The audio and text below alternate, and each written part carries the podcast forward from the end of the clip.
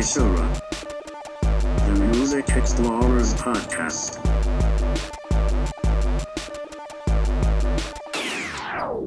All right, welcome to Say Shura. I'm Scoot Magoo, Um, Jim Jam. and today we have quite an array of topics to talk about. Odd. It's it's kind of all over the place, but I, It, and half of it is Scott's fault, so blame him.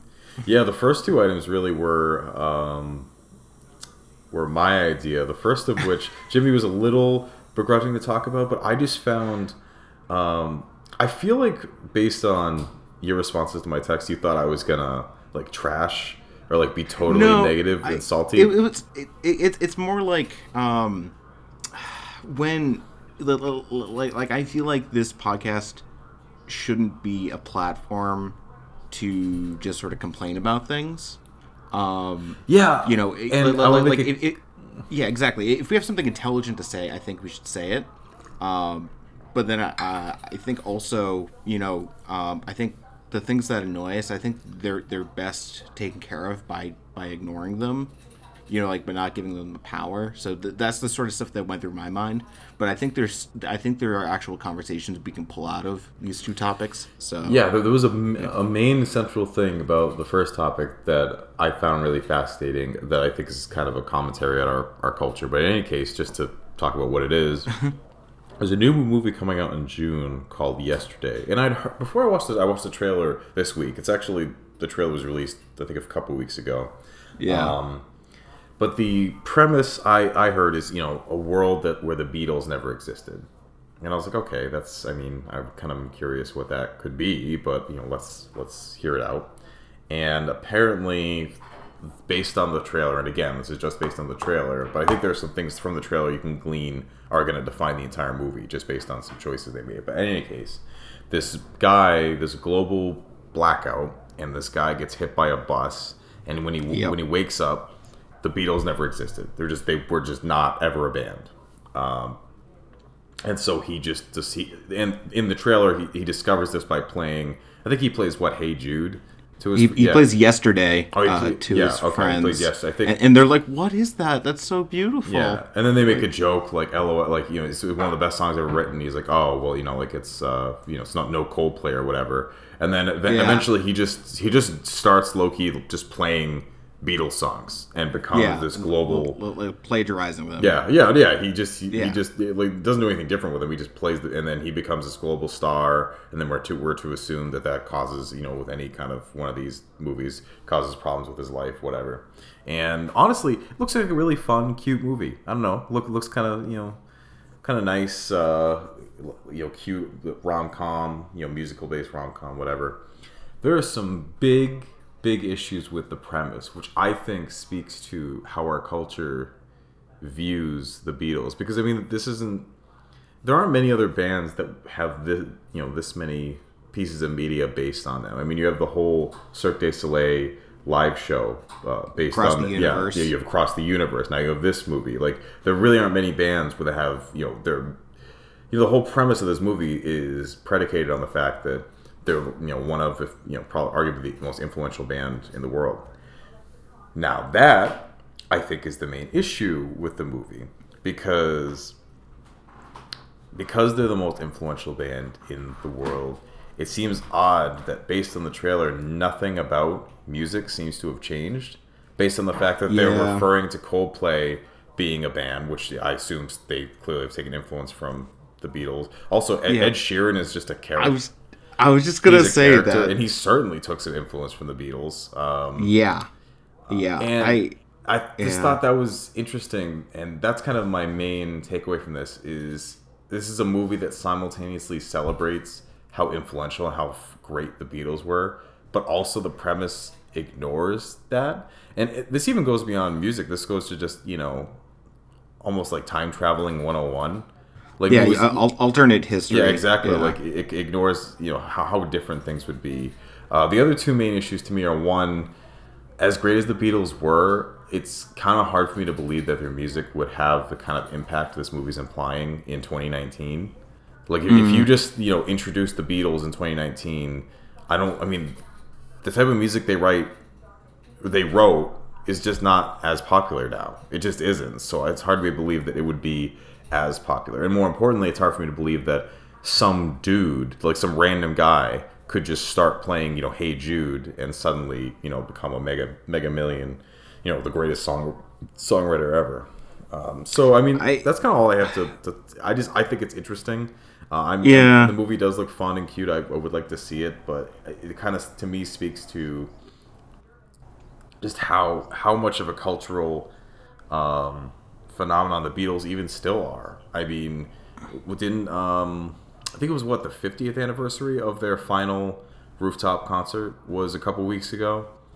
that, that sounds about right. Yeah, like it, it was a big. They marked, you know, everyone. They were like, you know, concerts around the world where they. I think it was on top of their their studio in Yeah, England. it was. Yeah, and so it's kind of crazy that even still today, they have such this following to the point that like a major Hollywood film, you know, yet another major Hollywood film would be based on their music. Yeah. Um so thoughts. Um first off, like if you're expecting Hollywood to be creative in any way at all, um you're completely wrong. There is little to no like like uh, major motion pictures are probably the most creatively bankrupt piece of media in the world right now like all, all they're doing nowadays is just taking things and just like like either you know rebooting a series or you know making a movie from an anime series that nobody cares about or you know what have you. Uh it's uh, like making movies based off of emojis you know? So it, it just like like like that part of it is like like none of this actually surprises me that this would be a movie but what really is strange now I've just been reading this on the on their Wikipedia page, so you know don't know if that's totally true, but it says that um, it was supposed to be a musical comedy set in the 1960s or 70s, and center a center on this. Whereas if you watch the trailer, there are smartphones in this thing. There are like you know all sorts of you know 2018 tech. Oh, is it really supposed to be back then? Well, or at least originally I, was? originally, and, Yeah, and I think because, like that said, that, just not- that would yeah. actually make sense. Like that that would actually comply to some logic. But Yeah. with this, it's like, mm, I don't know. Because here's the thing: like like there there are people who are basically doing, um, you know, sort of that classic rock formula still. Uh, like, and, I'm talking about like really early rock and roll type of stuff. Like Leon Bridges, for example, is you know, an artist who's, you know, coming out with new material to this day. And all he's doing really is just sort of digging through, uh, you know, those old sounds and sort of bringing them to a new audience. So, like, but I mean, have you ever heard of Leon Bridges? Uh, the name sounds familiar. I don't really. I can't say I know much more about him than my my point exists. exactly. My point exactly. So if, if we had some other dude doing the same thing, like I- it would it wouldn't be a global phenomenon.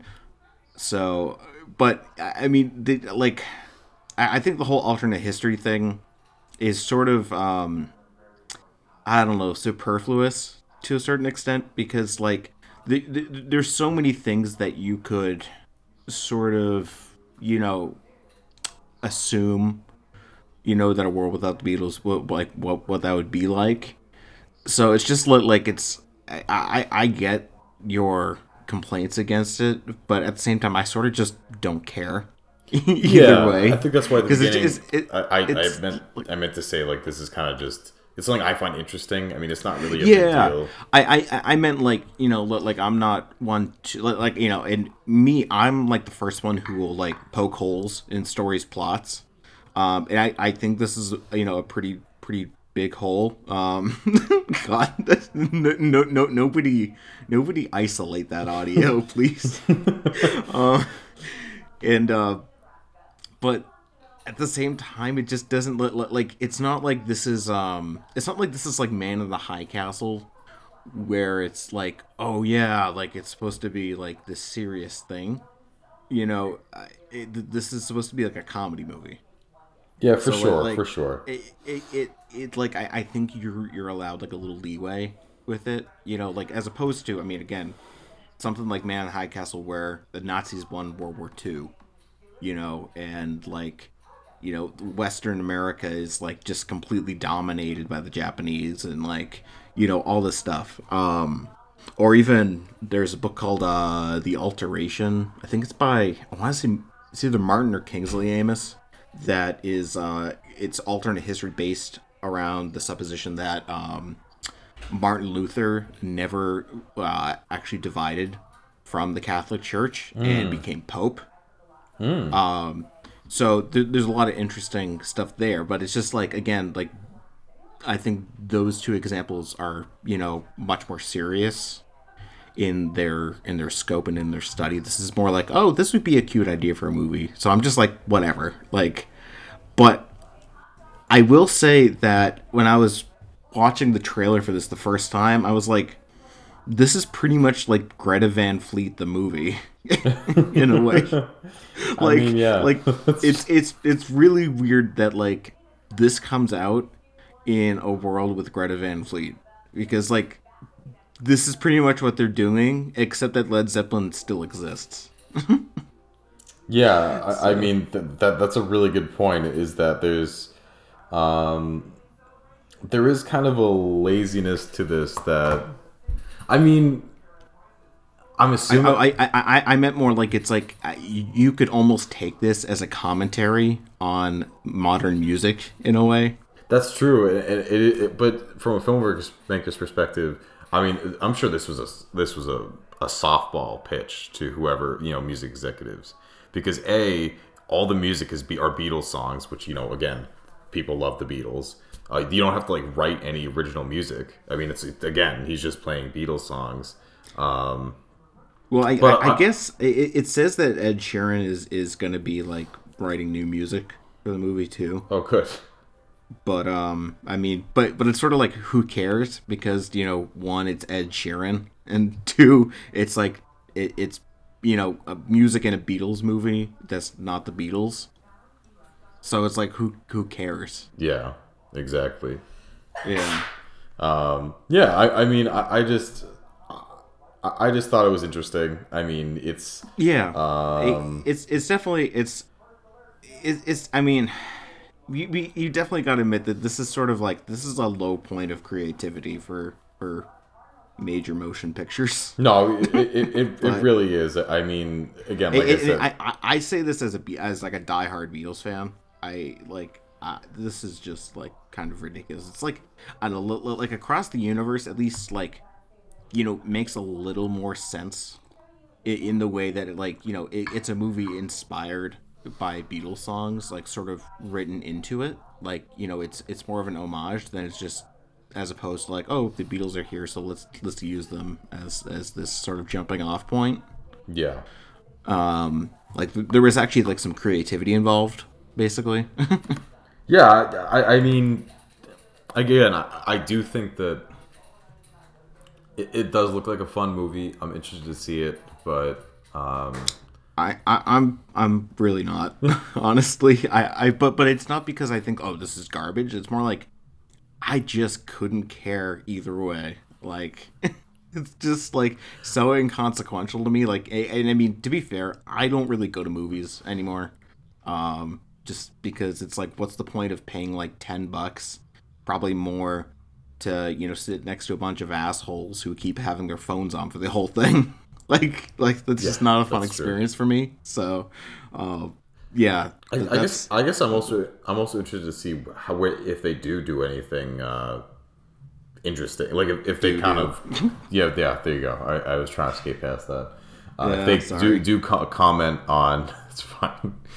The comment on you know the fact that things are different now uh, because I Well, mean so I think it- I think it- that doing it says sorry it, it's it says that Paul McCartney and Ringo Starr are actually have like cameos in it so That's kind of funny. I'm sure they do like a small, like Stan Lee type role because I, I mean, otherwise it wouldn't make any sense. Like obviously they can't show up as Paul McCartney, and I mean, I guess Well, no, they, like you can still be pumped because it says they show up as themselves. So like technically, like this is a world where like Paul McCartney and Ringo Starr and like George Harrison and John Lennon all still are alive. Like you know, like they they still existed, but they never you know like formed. and wrote music, basically, or, or at least that like n- nobody remembers it. That's interesting. Yeah. Um, I mean, yeah. So now I'm even more interested to see how they weave that in, um, because then if you're saying that you know Paul McCartney and Ringo Starr were their own, uh, and then how are they going to handle? Well, obviously they can't have George Harrison and John Lennon, you know, for pretty, pretty obvious yeah. reasons. But how are they going to handle that? Because I mean, you're talking about people who all, I mean, they all contributed to, you know, not only their own influential songwriting, but obviously the songwriting for the Beatles. So did they go on to do their own thing? I don't know. That's interesting. Yeah, yeah. I, I, I think. I mean, again, I'm not going to see it, but I, I, I sort of hope that like one of them is sort of like this crazy homeless man who like who like thinks that he wrote it. He wrote all these songs Oh, and like ass- assaults like the main character like halfway through the film. Like that would be great. Yeah. Uh, that that might actually like entice me to actually watch it. So, but as at this point, no. Well, I, I mean, I'm, I'm glad you were willing to uh, to humor me about this, only because Yeah. I I really don't like. Um, it's kind of like what, what you said at some point along the way. Is I really don't, or, or rather, I like to poke holes in, in plots. Like if a movie Yeah. has a plot that doesn't make sense to me, that really bothers me. Oh Um, yeah, So I, I get that, and, and I I think that there's. I mean, that's a whole conversation right there because I think that there are a lot of people who are like really sick of that of people poking holes into um plots, you know. But like, I, I watch a movie like The Maze Runner, and like there are tons of plot holes in that that don't make any sense and are actually integral to the story. yeah, So, like, it's just like, yeah, it, it's just like one of those things. Uh, it can go either way. Yeah, I, I- think that's the main thing that bothers me is when you have a plot hole that, because typically, the reason plot holes are there are just to it makes it easier for them to move the story along, but ultimately it kind of undermines the general plot. Um, so like, It's, it's not always that it's easy to move the story along. It, it's more that like it's something that you know, like they just didn't think about. Sure, sure. Although, I mean, I, I guarantee, you know, in this specific instance, I guarantee someone along the way was like, I mean, this is kind of an issue, but I feel like they just kind of ignored the fact of, of some of the, the the plot issues with this movie. You know, with the fact that the Beatles didn't exist because they wanted to tell the story they wanted to tell. Like, I, there's no way no one along the way brought up these issues. Um, Oh, yeah, but no, obviously you're right. It's it's almost worse when they didn't even think about it, especially when it's like a pretty obvious plot hole and they, it just never occurred to them. Um, yeah, But yeah. in any case, we have uh, another. Um, it's funny you brought up Greta Van Fleet because I feel like we're going to talk about them in our next uh, little segment. Yeah. About um, the Grammys, and obviously over the years, or you know, as long as we've had a podcast, we've you know, at, at some point or another, made some digs at the Grammys, either Jimmy or I. Um, yeah, deservedly so. And, and and this year there was some interesting um, choices, to say the least, that I figure were worth. But something that I thought was interesting, and I don't know if I ever really assumed I would say this, but I, I kind of agree with Drake. Um, Drake received an award for something, and I don't even remember what he received it for, but he went up there, and so uh, there, there's they don't agree whether or not he had his mic cut off or he, uh, you know, he was done his speech. Um, but he said, "I want to take this opportunity while I'm up here to just talk to all the kids that are watching this aspiring to do music." Um, oh, that's not the quote. He, he basically he said something to the effect of um, you know when, when people come out to see your show in the pouring rain when people buy your music that's you know that's you succeeding you know that's what really matters and he, he basically was insinuating that awards like the Grammys don't matter and it was kind of honest and kind of nice to hear you know a prominent musician say that uh, because I feel like over the years what the Grammys are is basically just an opportunity to do like cool mashups of artists. Like Kendrick Lamar and Imagine Dragons actually had a cool performance a few years ago. I think uh, Or like uh, years and years ago, um, Elton John and Eminem Yes. did Stan. yes, Yeah. And then this year, uh, Dua Lipa, she's a new pop car, pop star from the UK, and Saint Vincent did a collaboration that was really really cool. Um, I like that a lot. So I think that's that's pretty much. It's basically. I wish they would just frame it more as that because they, they talk about it as, as a night to um, celebrate music, which is like all right. It's it's it's really not though. I mean, it's to celebrate a certain very specific, you know, No, level. it's, it's but but it's not to celebrate. It's it's it's more to celebrate themselves. It's more like the music industry's you know um, sort of version of like jacking off on itself, basically. like it's it's it's the music industry looking in a mirror and stroking itself out to orgasm. That's that's literally what the Grammys are, and nobody they, like. I think people, some people realize it, but nobody does anything about it because it's like it's just I, I and I would say maybe because it's a moneymaker, but it's really not anymore. Like you know, since we have like a like something like Bandcamp, you know, like these things don't like they matter even less, and they didn't matter much to begin with. yeah. So it's just like, uh, yeah, I, I I don't get why people even care about the Grammys. Frankly, um, I I just don't understand it. Like, and like you know, again, like I've said this, I said this earlier today. You know, if we're gonna talk about something, like I feel like like or like you know, for a subject like this, I think this subject is best not talked about in a way because it's just like like why give these fucks any more power? Like like this is just like if you think it's inconsequential then just like you know treat it as inconsequential instead of instead of doing all these like oh let's react videos. Like like you know uh like, like needle drop does you know uh grammys every year. And it's just like okay like that's that's cool but eh, eh, but it's like why does any of this matter Well, and then ah. uh, I, I think you know, for example, people who obviously people know I like music, and you know, a lot of people have asked me, uh, you know, or asked my girlfriend Lauren or, or me, you know, did, are you gonna watch the Grammys or whatever? Because I think to a lot of people, they do. Maybe they're not as invested in it, or they don't, they aren't gonna watch it, or don't really care about it. Um, but they do think it means something. So I, maybe there is some value. I mean, obviously not going too extensive. yeah but but it's it's it's like i think this value like like i think we we tend to forget that value is not an objective quality it's it's it's very based on perception like you know exam i mean if, if you just want to cross genres a little bit or cross mediums um film like the academy awards I, like there's there's you know there's a reason that a term such as oscar gold you know or like oscar bait is you know uh used because like they really the, the awards they, they they don't really count what's best in the in the field for that year.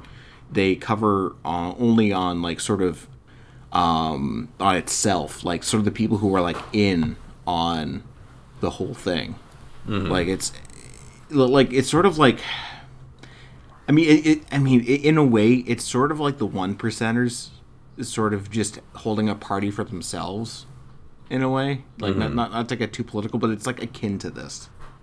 Um, I, I yeah, I just don't get it, and I think the the annoying thing too is just like now there are certain bands that are just like gonna have like Grammy nominated and Grammy award winning artists attached to their their title now. Yeah. Like example, Greta Van Fleet, which I didn't even know that they had won. I I, I, I thought they had gotten snubbed, but um, Oh, no. I, I guess not. Yeah. So I think maybe that's good. So we don't spend too much time on this, just to talk a little bit about the winners and and what.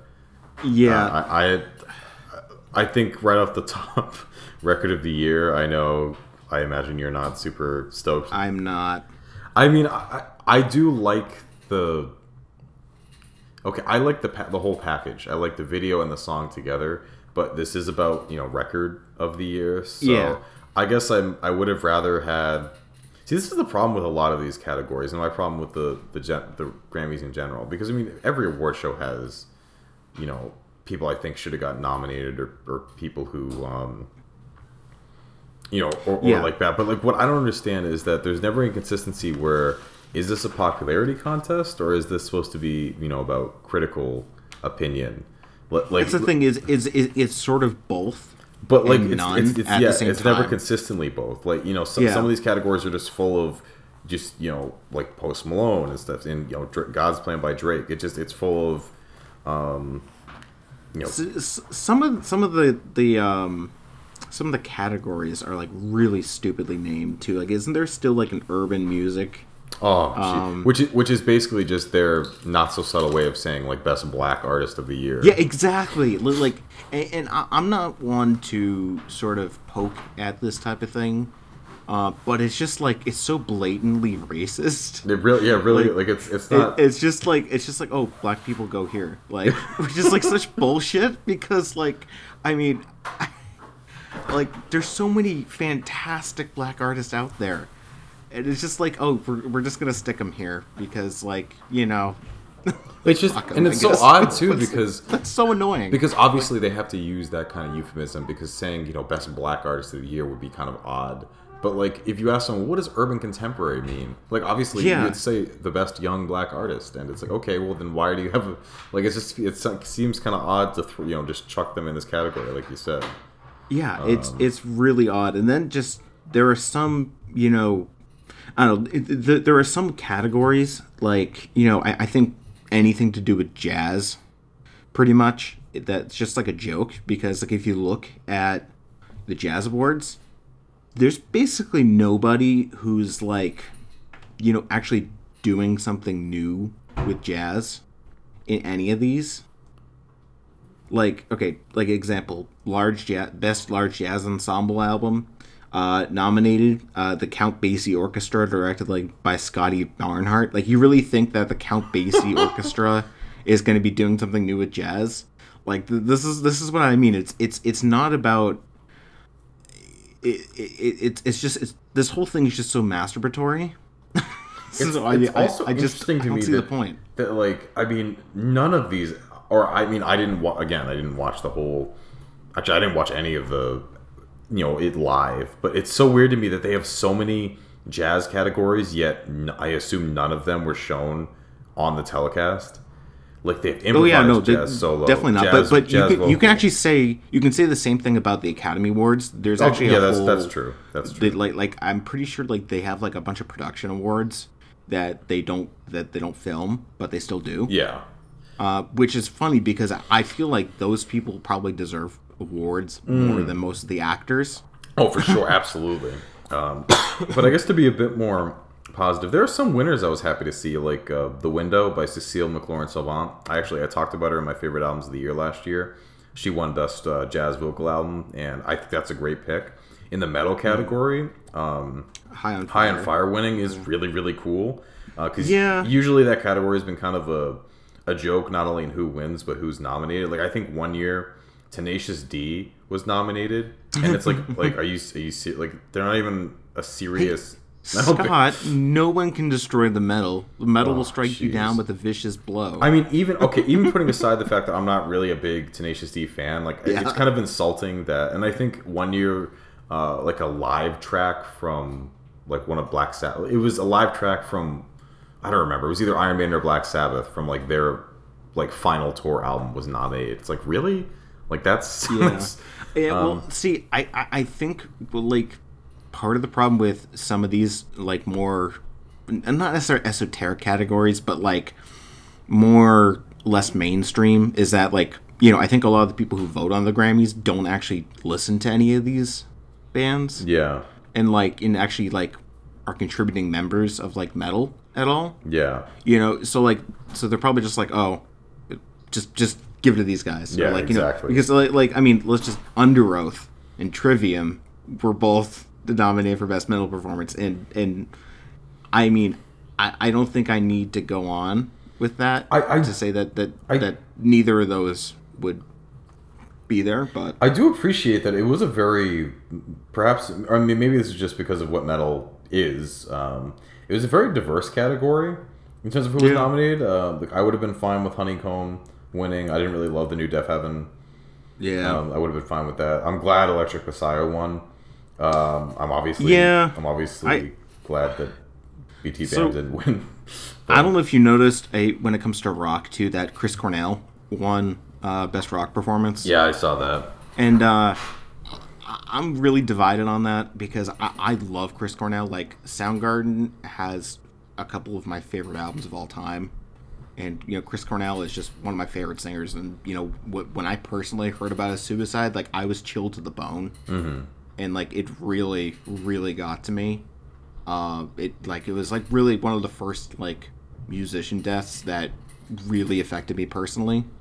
Um, but I really like this award. Just feels like it's like, oh, you know, he's dead now. So let's- Yeah. let's- yeah, like Yeah. it's it, it, just feels so um just fake, you know, and just sort it's it's pandering. I think is the right word. Yeah, I have to it's, agree. It's, it's not to say that I, I he deserves you know a lot of awards like a lifetime achievement award, like you know, the kind of Yeah. yeah, yeah, Yeah, but, but but even those are kind of lame. Like, and Yeah. then and then sometimes they leave them out. Like you know, like in the Academy Awards uh, a couple years ago, uh, when Harold Ramis died, uh, Bill Murray had to do all the uh, you know in in in memoriam, uh, and they didn't have Harold Ramis on it at all.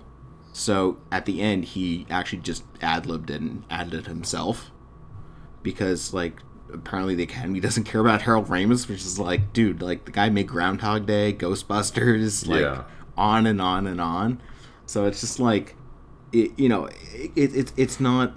This thing isn't about majority rules, and this thing really isn't about critical acclaim. It's just about, you know, it, it's it's basically like an oligarchy on music. Yeah, I mean, is, is, is the best way to put it because it's not really like the it's it's a small group of people who are trying to represent a wider whole, basically. yeah, for sure. So um, I would also like to point out that uh, Greta Van Fleet's "From the Fires," which is you know the one thing that they won, uh, it actually is not a rock album. so like it's its best rock album, um, but it's in fact an EP. Yeah, and also, I mean, one of the other things that's weird about the Grammys is is what's nominated. Like, it's never like they cut it off mid year, but that's never like I, I think. Um, uh, Pip, Pip and Butterfly was up for a Grammy like almost a year and a half out from when it was released. Like, it, I think because it came out too late for the submission. Um, so that's always weird, and also the fact that an EP, yeah, it's kind of weird. That, but on the other hand, I mean, this category is kind of a mess. Best rock album. Like, I mean, Yeah. I can kind of see Ghost fitting. I mean, Ghost are kind of this weird. They don't really fit in metal. They don't feel like really fit in rock. I mean, I think prequel. Well, the, the, the, the new that new Ghost album, I, I would say that that it is more hard rock. that that's more yeah, it's more like arena rock than anything. Yeah, that that's true. Um, Um, I mean, I don't understand why Allison. I mean, again, yeah, it, it is sort of a mess because I, I would say Alice in Chains is like closer metal, but I wouldn't put them as a metal band either. th- I think maybe an all, best alternative music album. Maybe. I I mean, if they had like a best hard rock album, yeah, but I don't think they go that. uh yeah, Yeah. exactly. I, I think like they're already splitting hairs. I think here, Yeah, exactly. th- this would just be you know overkill. But like the, the I Um, think the other two are the like the. Fall, I mean, I don't, know, I don't know if you've listened to Fall Out Boy recently, but they're just not a rock band anymore. I tried to listen to like the first single off of Mania. Oh, and it- it, was so bad It was I just refused to listen to any more of it, and I just want to forget it. Basically, Yeah. I just no, like it was horrible, and, and I and I mean I love like like uh, Infinity on High. I adored that album. Like I'm not anti Fall Out Boy.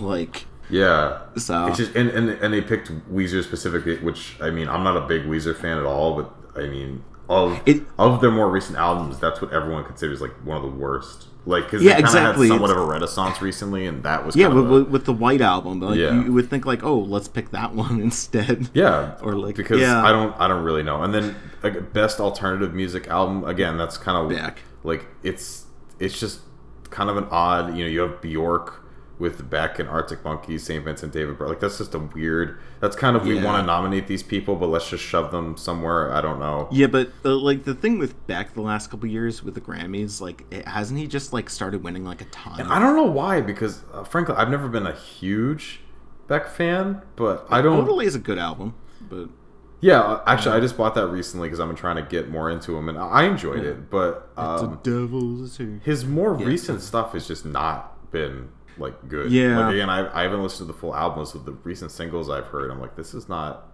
it's not that great. I don't understand why he's. See, I, again, I, I think this is like I, I think that they're trying to make up for like, you know, not giving him an award for like Odelay or you know, um, what, what, a Mellow Gold. Is that is that the one that has um loser on it? Oh, I think so. Yeah. Yeah. Okay. Yeah. Like like either of those two or like like I, I think it's stuff like that. And you know, not not to get a little more salty, but um, I really don't understand why why American Utopia was nominated for anything. But Yeah, that um, I, that that was probably one of. Um, that's something I, I kind of wanted to suggest we do. Uh, this year is just like at the end of the year, do a segment about just a few of our more disappoint, like disappointments of the year. Because the more I thought about that album, because I think I saw it um, when I was CD shopping. Um, No, no, no. There was uh, I think Newbury was having a vinyl sale and they had it on vinyl. And then I like I re-listened to it a little bit and I was like, man, this was such a letdown because I really liked the lead single, but then from the entire album as a whole, the lyrics were just super corny, and I'm just I was really let down because I like some of his more recent. I really like the collaboration did with Saint Vincent. Obviously, I like Talking Heads, but yeah, that, Yeah. that album is it, My Life in the Bush of Ghosts is a great. that's album, that's a great yeah it was, uh, with Brian Eno. Um, Yeah. yeah, I feel like that is kind of just um, like one of those. Hey, David Byrne released an album. We like David Byrne. Let's let's nominate. Yeah, him. but the, the that's the funny thing is like they give it to him again. They give it to him now, but they don't give him to it like you know twenty years ago. oh yeah, but there are a lot But like I when mean it would actually matter. I think Rolling Stone gave like most early metal albums really bad scores, and now they're like, oh yeah, no, we, Yeah. we love Black Or- Sabbath. or- we I mean, or, or or the famous, um, you know, the, the the famous snub at like the first metal awards that uh, Jethro Oh, Jethro Tull yeah. instead of Metallica. yeah, Which I, I like Jethro Tull, okay, but like, I do too. But like for the first first ever metal Like, Grammy, uh, yeah, yeah. So Yeah. honestly, the only other thing I had to say about the Grammys, which I think is kind of this has happened, I think the last couple of years, or at least it's happened more recently, is that there's been a tie. Like th- there were two ties this That- year, and and how how how did that happen? I mean, they have a lot of I- people vote in the academy. So yeah, but but I think you know, I, I I mean, their voting procedure always gets a little weird. it's very odd, yeah. um they, they, they don't really it's not you know very um well known knowledge it's it's not like it's not something you can really like like it's it's obvious. Like it's it's it's not like you know like voting for the president. Um though that i mean that, that that's a whole other thing. That's it's not that obvious in a way. But like you know for, for these like yeah it, it is Yeah. weird that there is like this this tie. But at the same time i sort of just don't like like i don't really know why it matters. Eh, like like just so what like like do, do, do they just like slice the award in half and just like give one half to the other like person? Like i don't know what's up with that. Like actually it reminds there, there's a simpsons episode where um i want to say lisa either lisa or bart wins like an oscar i think. Uh huh. um and he they they feel bad about it so they end up like slice like literally getting a saw blade and slicing it into like 120 whatever pieces and Yeah. handing handing those pieces out to everybody who worked on the production Yeah, yeah that's funny. um but yeah it's just like it's just another another weird thing of just like why this has to be a thing um Yeah, I mean, to be honest, I, I definitely I feel like I, I've never had the chance to like publicly vent about, or you know, as, as public as we are, vent about the Yeah. Grammys. I can't imagine we will talk about this next year or really I ever I again. really hope not. Um, I, I just I honestly. wanted a chance because as I was looking at this, I was like, I just want to talk about this. You know, I, I, Yeah, I, I don't I, I- I, don't really I get that. I don't really want to make this. You know, I think that uh, Fantano does this because people. Um, it, it gets the views. Yeah, but people like it, and uh, you know who doesn't like a good shit post because usually, uh, because of the nature of the Grammys, that's what it ends up being. Just Yeah, but not, see, see, um, like th- th- that's personally like the type of attitude that that I'm I'm personally trying to keep away from. yeah, for know, sure. um, no, totally but but at the same time, like like this isn't. It's not like this is my podcast. This is our podcast. So you know, I, I I'm obviously you know like we decide on things together. Yeah, you know, and I, I feel like so- like you know this was a good conference. Like we didn't just say like LOL, like fuck Greta Van Fleet. Or, Yeah. know, like we, we it's it's really talking. You know, again, that category was a mess, and it's you know, they're just so the many. whole the whole the thing, is, thing a is mess, a mess. Yeah, like every just- every category, it doesn't it just doesn't make sense. You know, you have people, um, and it kind of goes to what I talked about earlier about how pop music has kind of like Cardi B and, and Ariana Grande are just nominated as you know I don't want to say normal artists and sound condescending or pretentious, but like even a few years ago, those type of artists wouldn't really um, like it took Taylor Swift quite a number of albums to be seen as like a you know a Grammy worthy artist, and you know here we are with Cardi B's first album, and she's you know up there with everyone else. Um, so yeah I, I feel like the Grammy is having. Tr- I feel like they don't know what they are, and they're not doing a good job of trying to figure that out on the fly. Um, I, I- I think it's just like you know, um, I I think it has a lot to do with popularity because that, Yeah. you know like. Uh, like I was just looking on uh, Amazon Prime for for just random like music documentaries, and they already have a documentary on Cardi B. Jesus. Um, so and I'm like, hmm, that's um, out of all the people who deserve a documentary. yeah, exactly. Like, exactly. yeah, it, it's and again, I, it just it just has to do with the popularity because like you know, I, I would even like you know, I wish Cardi B success, but I mean I, I feel like by 2020, we're just that she'll be sort of a footnote. Yeah, like, I don't know. I mean, least, li- li- li- like like you know one of those people like maybe if we're lucky it'll be Greta Van Fleet, but um.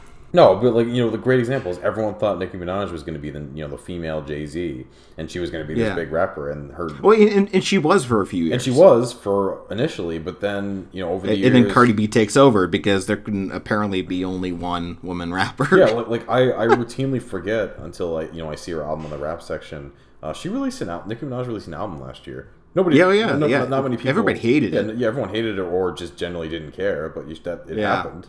She she did Yeah. release it. You know, the, um, the annoying thing is that, like, I feel like Noname probably deserves a Grammy as opposed to anybody else. Well, and, and that that's the thing. That's one one of the reasons Drake kind of made the comments he did is historically the Grammys have had no idea how to approach rap music.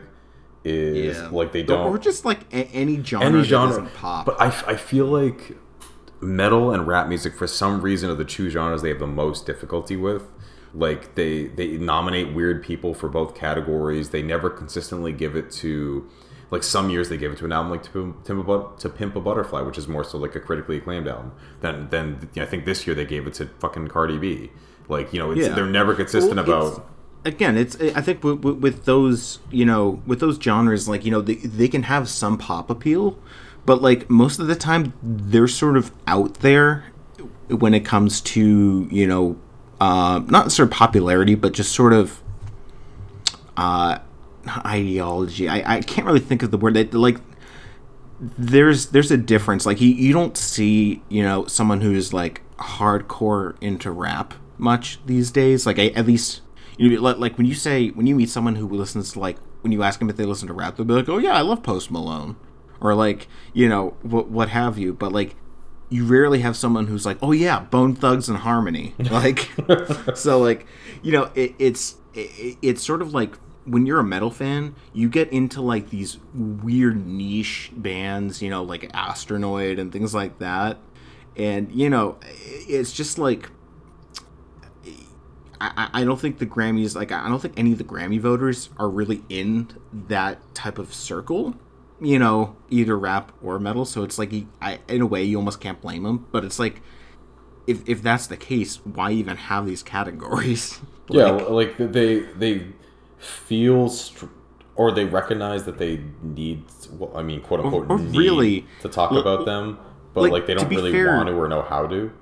if if the like I feel like the voting should like the voting body should be comprised of people who like actually listen to music because it, it doesn't feel like like like the people who vote on the Grammys actually listen to music. Like that's honestly what it feels like. It, it, it like it feels like they they look at you know the raw statistics you know like like the, they, they aggregate like you know critical analysis and they aggregate like record sales and like just sort of smush them all together. Like it, it, it feels like it's like um like I, I don't know like like you know how like in a corporation um there's sort of like this administration that you know li- like it's sort of like how bureaucracy sort of takes away humanity in a way like, like how like the administration in a corporation just has no idea what it's like to be on the bottom anymore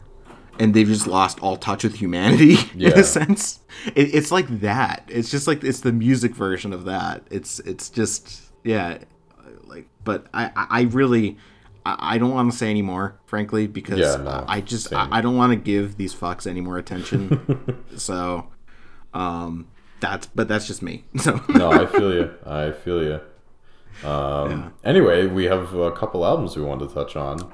Yes Um, the first of which being the new um, Czarface album, Czarface meets Ghostface, Ghostface. uh, came out um, the fifteenth. Yeah. Oh yeah. So this past Friday. It, it, it just yeah, it just Yeah. came out this past Friday. So it's it's Czarface and uh, Ghostface Killah collaboration.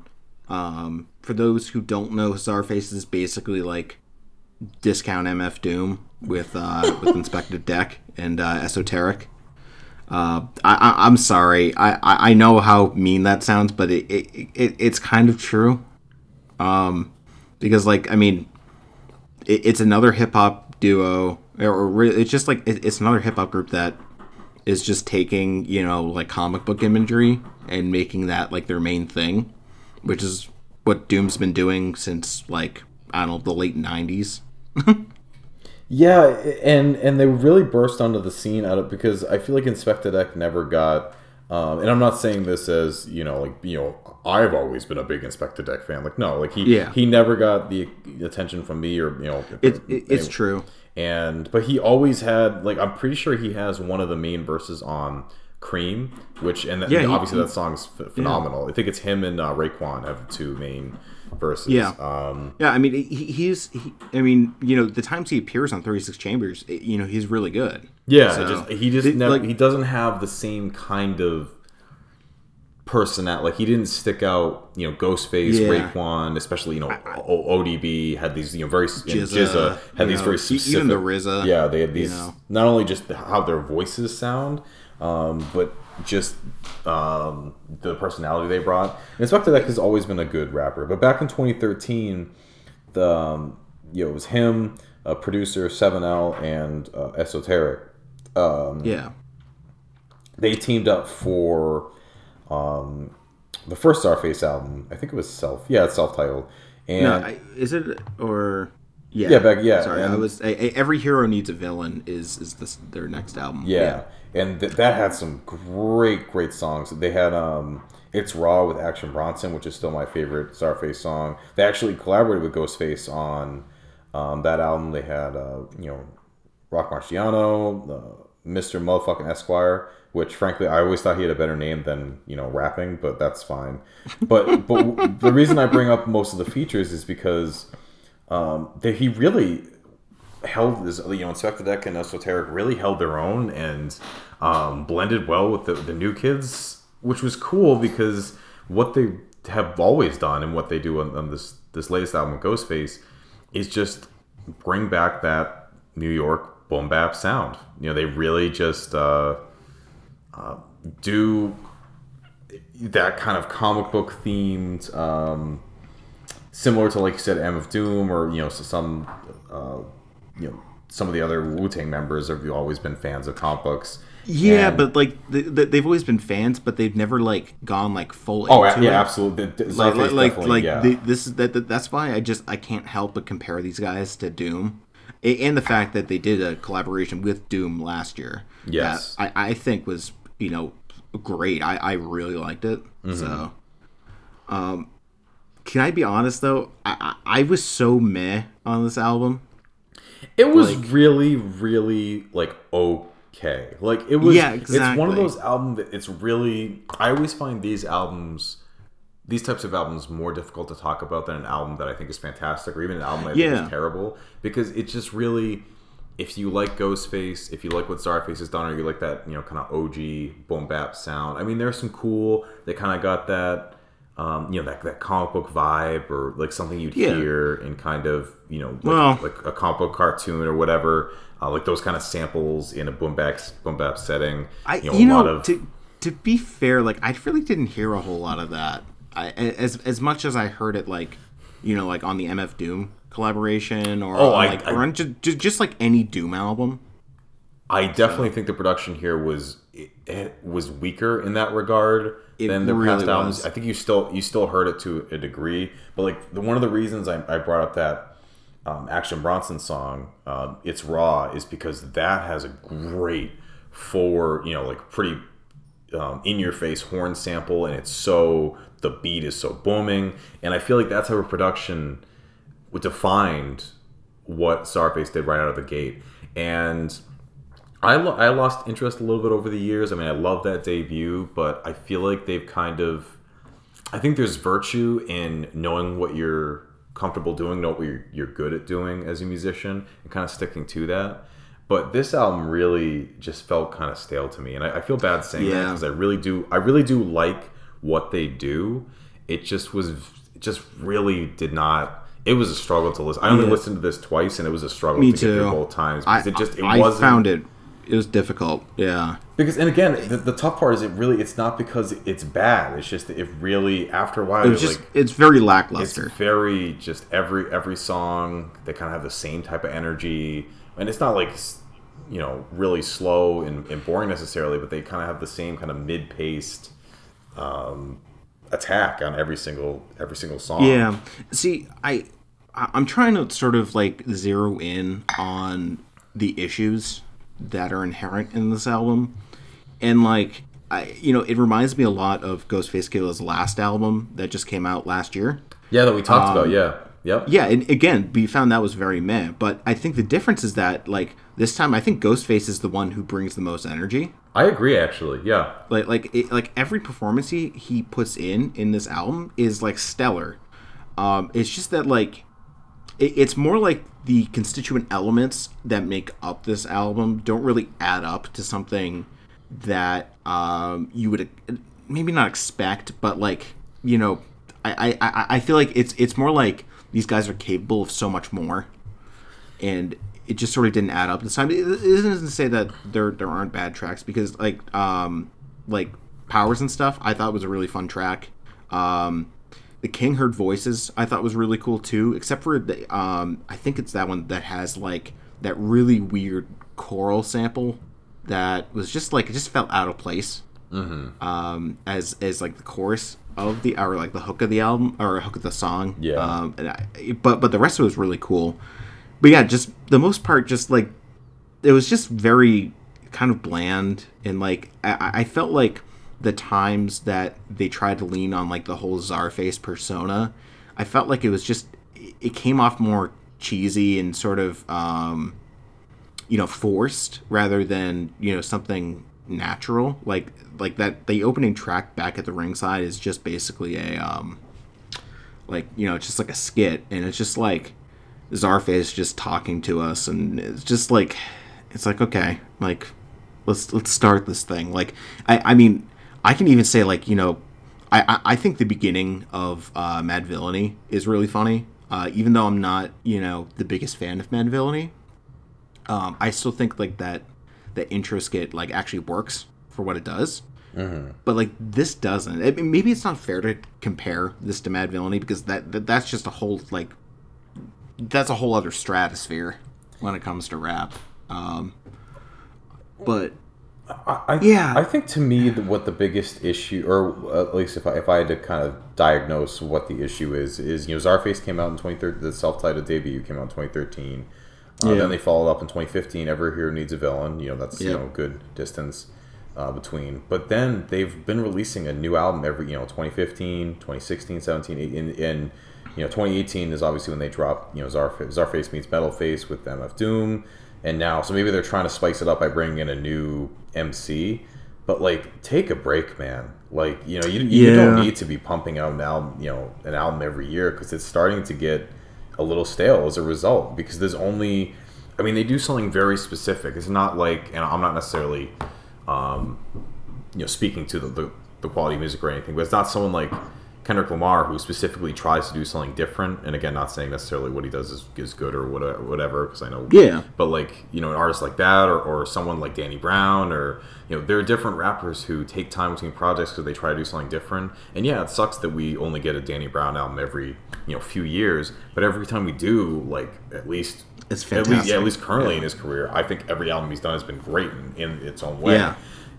With rap because there's so many components. Like i mean you can spit out a hip-hop beat and and you know some rhymes really easily but to make it something that's worthwhile that takes a lot more time. I mean yeah you, Yeah. You, you, you can you can pull together a hip-hop beat in like an hour maybe um that's like pa- I, passable you, you you could do it in like yeah I feel like you could do it in like 15 minutes nowadays. Sure, with, yeah. uh, with, with like you know Fruity Loops and everything. yeah So- i mean something that was like you know passable for a mixtape or something because obviously you can make like a really I- well, I mean, the bar is pretty low nowadays. that, that's that's true you kind of just you, Um, you throw on some some ambient samples and then just you know pl- Scream. yeah just just yell at the microphone, talk about your feelings. You Know? exactly. Uh, yeah, things haven't changed since high school, Scott. yeah, exactly. Uh, yeah, so I'm kind of unfortunate that I didn't like this more. I mean, again, definitely don't dislike this. Just kind of not didn't have the same energy, didn't have the same kind of quality that I expected. Yeah, I- I think um, you know if Ghostface sort of took all his verses and sort of put like another producer on under it and things like that, like I think this would be like really good. Yes, I But- agree. But like the, again, like Ghostface is the one who's really just like keeping this thing afloat. It feels like, and Which- it's just Which I it's just it's just not enough. which I think basically. feeds the narrative of them being kind of worn out. But I guess also Ghost. I mean, well, I think it kind of works because you know Inspectah Deck and Esoterra, so they've kind of been doing this, you know, album after album. Whereas Ghostface, I mean, this is somewhat new for him. You know, he's never collaborated or he hasn't collaborated with Inspectah Deck for or a full album since the Wu Tang days. But like, like e- e- even even that last Ghostface album, like that, like I, I felt like his, y- you know, his verses were good. Like I, I feel like Ghostface as a performer and like as a rapper, always has some really killer hooks and like some killer verses. But like I think it's the production he's under that sometimes suffers a lot. yeah, Um, But like, I think that's why I think Sour Soul is such a great album Yes. because like he has just like you know like having Bad Bad Not Good under him as production just really really complements him absolutely. and like I- you know just so many great tracks on that album. I think um is it is it Six Degrees with uh, Danny Brown yes, which is like oh, I- that's I, a I great, think great song. that's that's that's like the highlight of that album for me. Either that or um, I think it's Food near the end of it is really good too. Um, yeah, like just like it, it does. It just feels a little like lopsided in a way, and just yeah.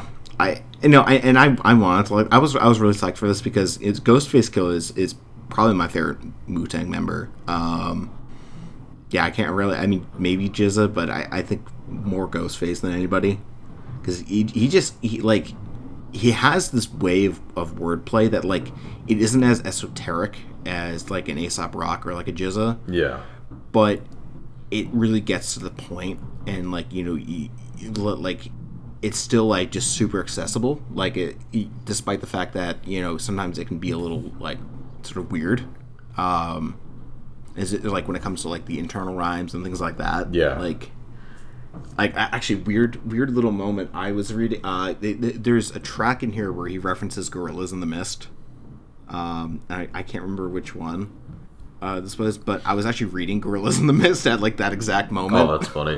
which is like I'm like what, like just what's going on?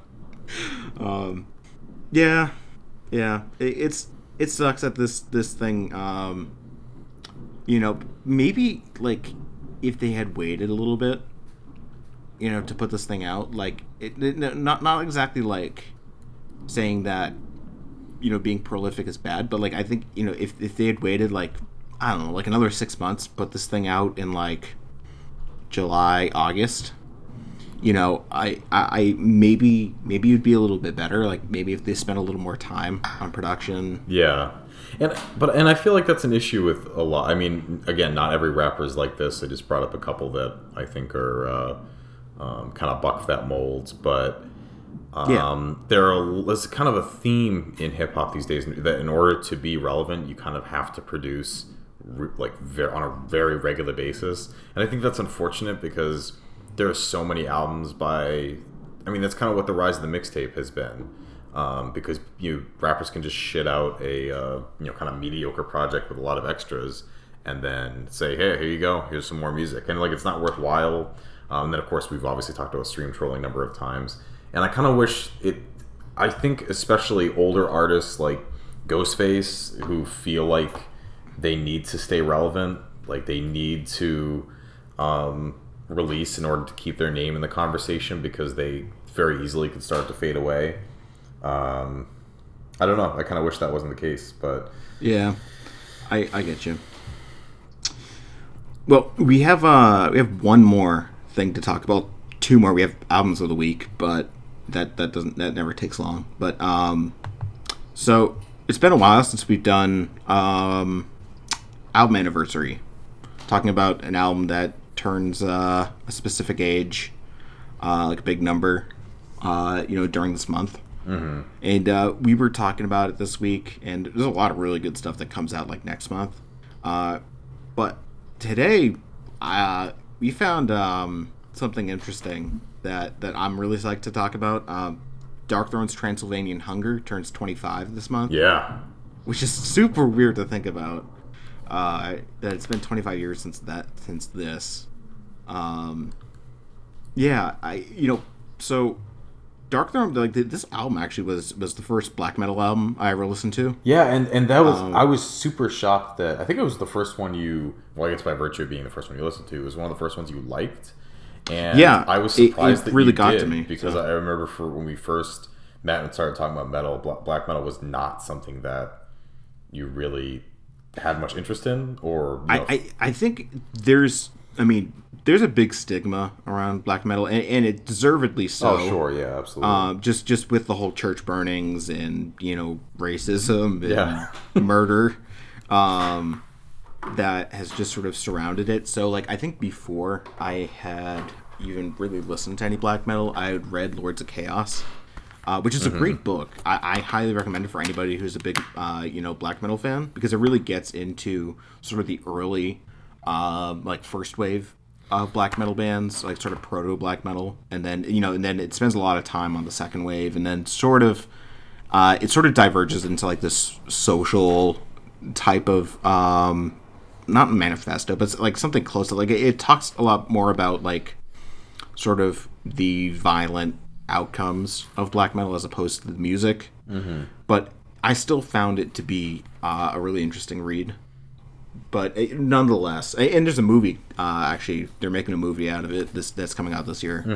Um, but yeah, so so having read that, I think I had like just sort of the stigma against it, and you know, like I I had uh, I knew a person who I would talk to about music a lot, and you know, he'd be like, "Stay away from Burzum, man. Like those guys are fucking creepy," and like, I or like Burzum and Mayhem, really. I mean, to be fair, that's not like super off base considering who Varg is.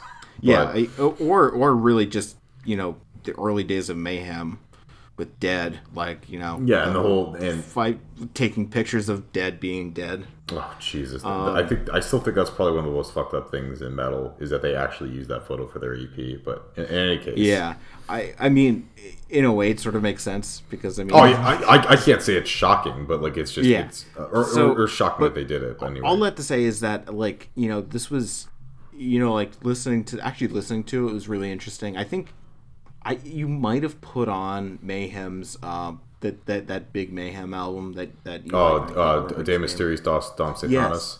which by the way, I- like many black metal albums, is improper Latin, but I'm not one to judge because I don't know Latin. but I've, I've I've I've read you know several albums that you know try to use Latin. They are used like pretty wrong. Um, Oh yeah, well, I you know like not not to get too off track, but like so many, it feels like so many metal albums nowadays just make up words.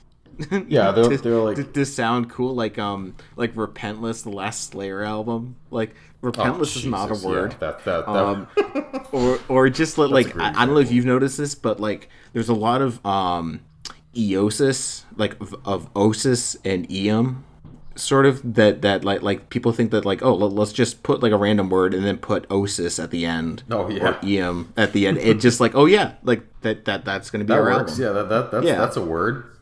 yeah it's just like no like, like but i think some of them are just like not pretentious but just like like like kind of conceptually lofty and perhaps too much so for their music Yeah, that, totally. that they try to call things like, like the new downfall of gaia album Oh, i jeez. forgot what the name of I that actually, I actually enjoyed. I mean, I didn't listen to it in full because uh, you know I just didn't have time. Uh, but the, when I listened to it was good. But yeah, the- yeah i the mean name- I, I i i have it on my to to listen list because i i it looks cool but it's called uh the ethic of radical finitude oh yeah, that yeah. which I, is I- like yeah. like fuck you yeah. What does that like, even mean? Yeah, know, spoiler, exactly. spoiler alert. Nothing. Yeah. So, uh, but that's sort of beside the point. You know, um, I think I had listened to that Mayhem album possibly, and I really didn't like that. But I think that was because of the vocals mostly, uh, which I, I've reneged on that. I actually really enjoy the album nowadays. But you know, so listening to this, I I can actually remember when I was listening to this too because it was it was when we were both in college, and uh, I was trying to get uh, I was I was at that roommate lottery Yeah. that they did, and uh, so I had my iPod on while I was waiting and just listening to listening to Transylvanian Hunger.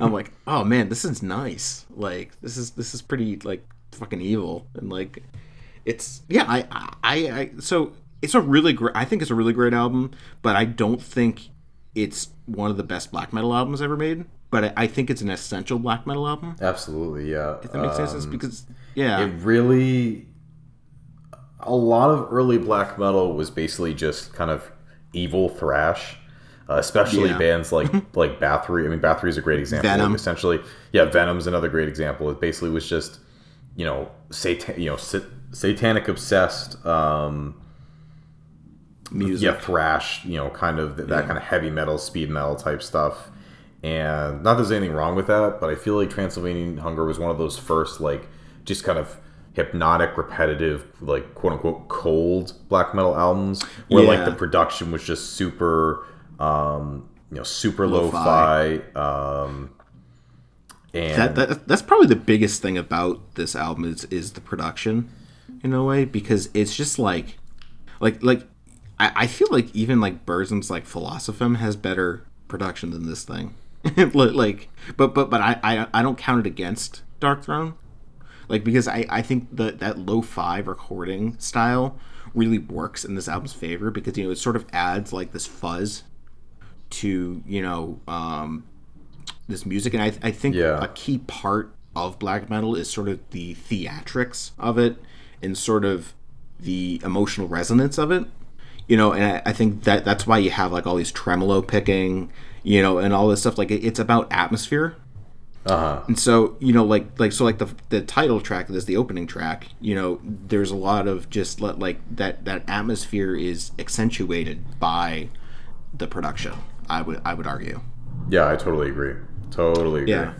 Um, and, And it- I- it is it's super repetitive and super. I, I think to me it took a while to get into that because it is kind of each song is, is it kind of settles into a groove and and rides Yeah. that through.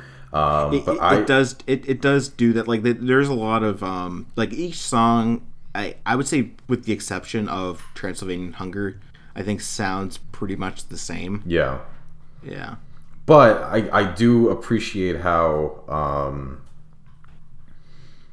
how hypnotic. At least to me, like this is one of the best examples of like when I put this album on, it just it's it kind of has that abrasion you want from a, like a great metal album, but at the same time, it really um, it really can fade into the background. That's why I actually really do like Filosofem by Burzum. I you know I don't really plan on supporting him in any other. Well, I mean, it's kind of easy because his music kind of sucks these days. Um, but I really do like that album, and I like what he did earlier on in his career. And he he also was very good at creating that kind of hypnotic air uh, that you just get kind of Yeah. sucked into, and that's why you know Transylvanian Hunger, early Burzum, um, because black metal can be a lot of different things. Uh, obviously, Especially just, nowadays. just like yeah, just like any genre, but you had bands like Mayhem and uh, kind of in that second wave that started to do more um, like abrasive, very much metal forward. But I feel like black metal is kind of an atmospheric art form, and that's just because I don't have a be- I don't have a better way to describe it. I'm not trying to sound super pretentious, even though I am.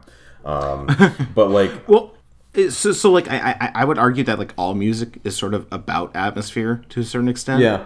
But it's it's sort of about the different types of atmosphere because I think you know like you listen to jazz and you're thinking cool smoking bar you know you know like hard boiled detective type of thing whereas like you listen to a death metal album it's like beat you in the face and serial killers yeah, exactly. Whereas with here, it's like, I, I mean, I, I would say just sort of like evil out in Norway. Yeah. like, in, you know, I partially sort of the beauty of nature and, um, you know, a lot of Norse mythology too. But, you know, so like there's this specific atmosphere that it's trying to, you know, approach. And it, it does that extremely well. Yeah, abs- absolutely. And, and again, this was because if you listen to Darkthrone's pre, well, first of all, Dark Metal, uh, Darkthrone started out as a death metal band with their very, very first album. I think I forget, it's called Soul something. I haven't heard it. Soulside Journey. Yes, uh, only because I haven't, I haven't really.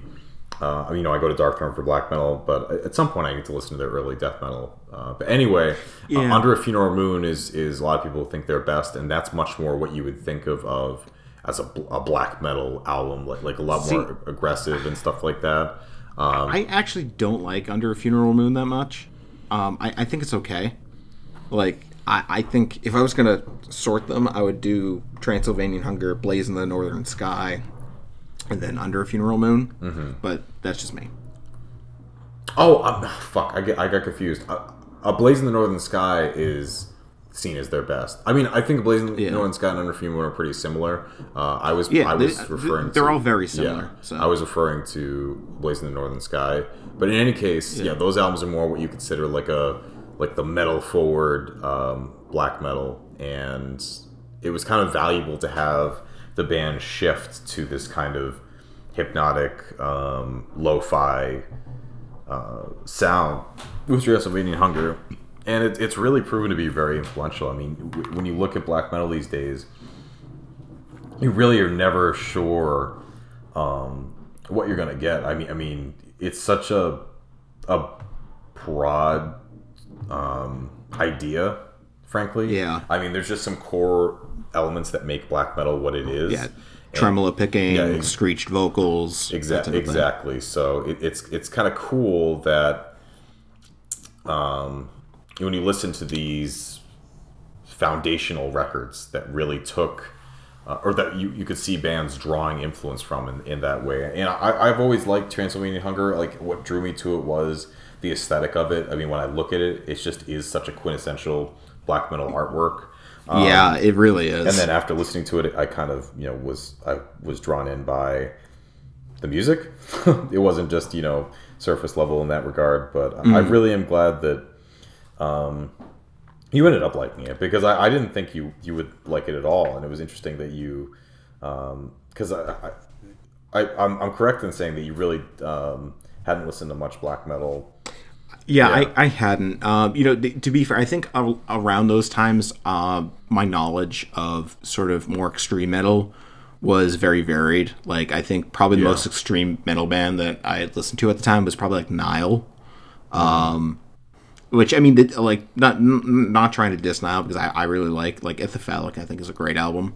Um, but you know, I, I wasn't too experienced in that. So yeah, th- this was a cool like little like opening door. I would say that it, like black metal still didn't really click for me until I listened to uh, Barshasketh's Ophidian Henosis. Um, but still, I think th- this was a good place to start. Mm-hmm. You know, I, I I wouldn't say this is a place to start nowadays, um, because I, I I honestly I think that you know the production was good for its time, like a you know like that lo-fi quality. But nowadays, I think you can get a lot of really great black like straightforward black metal that's recorded a lot better. Yeah, like you still uh, get the same vibe, but it just it, Yeah, it's not exactly. As, yeah. Like I, I think, but well, we, we we have more technology to be able to create that atmosphere. Exactly. Whereas I, I think that you know I, I I think the reason this thing stands alone in a way is because you know one you know it's it's a bunch of kids really recording this stuff in their basements Um, you know, like they didn't really have a whole lot of technology as it was. Um, but I would also say that you know, it's also because you know I think even if they had access to it, I, I don't think they would have used it as much because I think that was sort of purposeful to a certain extent to to have this lo-fi atmosphere. So you know, I I still I think this is a great album. You know, there's a reason we're talking about it today, but you know there are other um, there, there are other albums that I think are worth listening to as uh, possibly more than Transylvanian Hunger. So Yeah, and it's it's kind of to your point, like modern death metal. Um, they're they're able to, you know, back in the day, that kind of um, gruesome guitar tone was just because of you know that's how recording music works. um, so, Yeah. I mean, obviously, you know, they they created that tone on their guitar, but then how it was captured is kind of. And nowadays, artists can capture that tone, but in a more like you know, Tomb Mold's and and a feather and bone. A lot of great albums that came out last year. They have that you know really heavy, gruesome guitar tone, but obviously the recording quality is is immeasurably better. You know, Yeah. and kind of the same thing with black metal is, is there a lot of artists doing that and of course you can get artists that are doing the same kind of lo-fi bedroom stuff that sounds like it was recorded back in the 90s um, oh yeah, yeah, definitely. but if you do want to dive through history. Uh, i think this is definitely of the you know foundational black metal records i think this is one of the essential ones. If someone specifically said i want to listen to those kind of formative black metal albums Yeah. this is definitely one of them. This is i think this is definitely the most accessible out of them too because like you know while i think mayhem's uh you know uh de mysterious is better than this um i, I would it's it's not as accessible just just because of those vocals really um whereas this like you know the vocals you know are still a little odd if you're not used to them but they aren't as like in your face as mayhem's are. Yeah absolutely. Yeah no i i I- i'm glad we talked about this. I think this is a great album. It's it's really cool that this is 25 this year. Yeah. Uh it- it's really strange that this it's been that long since this and it's, it's amazing how much black metal has sort of just exploded into just all these different uh like little fragments. Like it, it, feels like there's always someone doing something new with the genre nowadays. And, and i think that that's really cool and like this was sort of a, like that start of it so. And um all right our, our last thing today we're actually very much over time but who gives a shit? Uh albums of the week. Scott uh what do you have I really hope I'm not mispronouncing this guy's name. His name is uh, Saba Alaz- Alizadeh, I think. Saba Alizadeh. Um, I really love Arabic uh, calligraphy. Um, Yeah. So anytime I see an album with really that portrays that in a beautiful fashion, I'm always gravitating towards it because I also like this style of music that um, is from that that region of the world. And he released an album called Scattered Memories this last Friday, and there are a lot of elements of kind of stripped back traditional Persian classical music, but there's also a lot of you know ambient electric acoustic elements, and it really flows between being.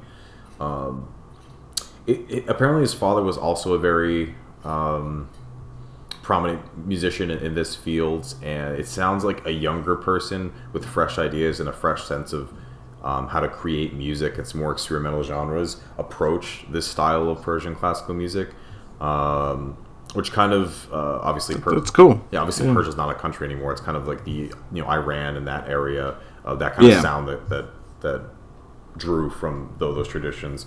Um, and I really, really enjoyed it because I got a lot of things from it. I got, you know, in some moments I felt like I was listening to an ambient album. Some some moments I was feeling to a little bit more abrasive electroacoustic ideas, and then other just felt like a really cool um, classical piece from you know Middle Eastern um, roots. Um, so I, I really enjoyed it, and I, I was glad I gave it a shot. And uh, it's one of those I like the cover, and hey, the music's good too. so Yeah, I I, I want to check this out because I'm always interested in like that Arabic music. yeah. Um, you know, just I, I've always found like that. Yeah, like that part of the world just has very interesting, um, like the use of intervals that they have is just I've always found really interesting. Just sort of how you know because a lot of these notes, a lot of the notes that they use are just like for a very long time outside of this area were considered basically heretical. Mm-hmm. You know, like using the tritone for a very long time was considered satanic. Yeah. Um, So you know, it's it, it's I think it's really cool to just sort of have a culture that embraced that and made something beautiful from it. Absolutely. Um, so yeah, um, my album of the week. So I've been sort of on a nostalgia kick. Um, so I've been listening to like you know, like White Zombie and like Marilyn Manson and Yeah. like things like that. Uh, so I I had an album on yesterday that it's been a long time since I've listened to it, and it's my album of the week. So um, Deftones, uh, Saturday Night Wrist. nice.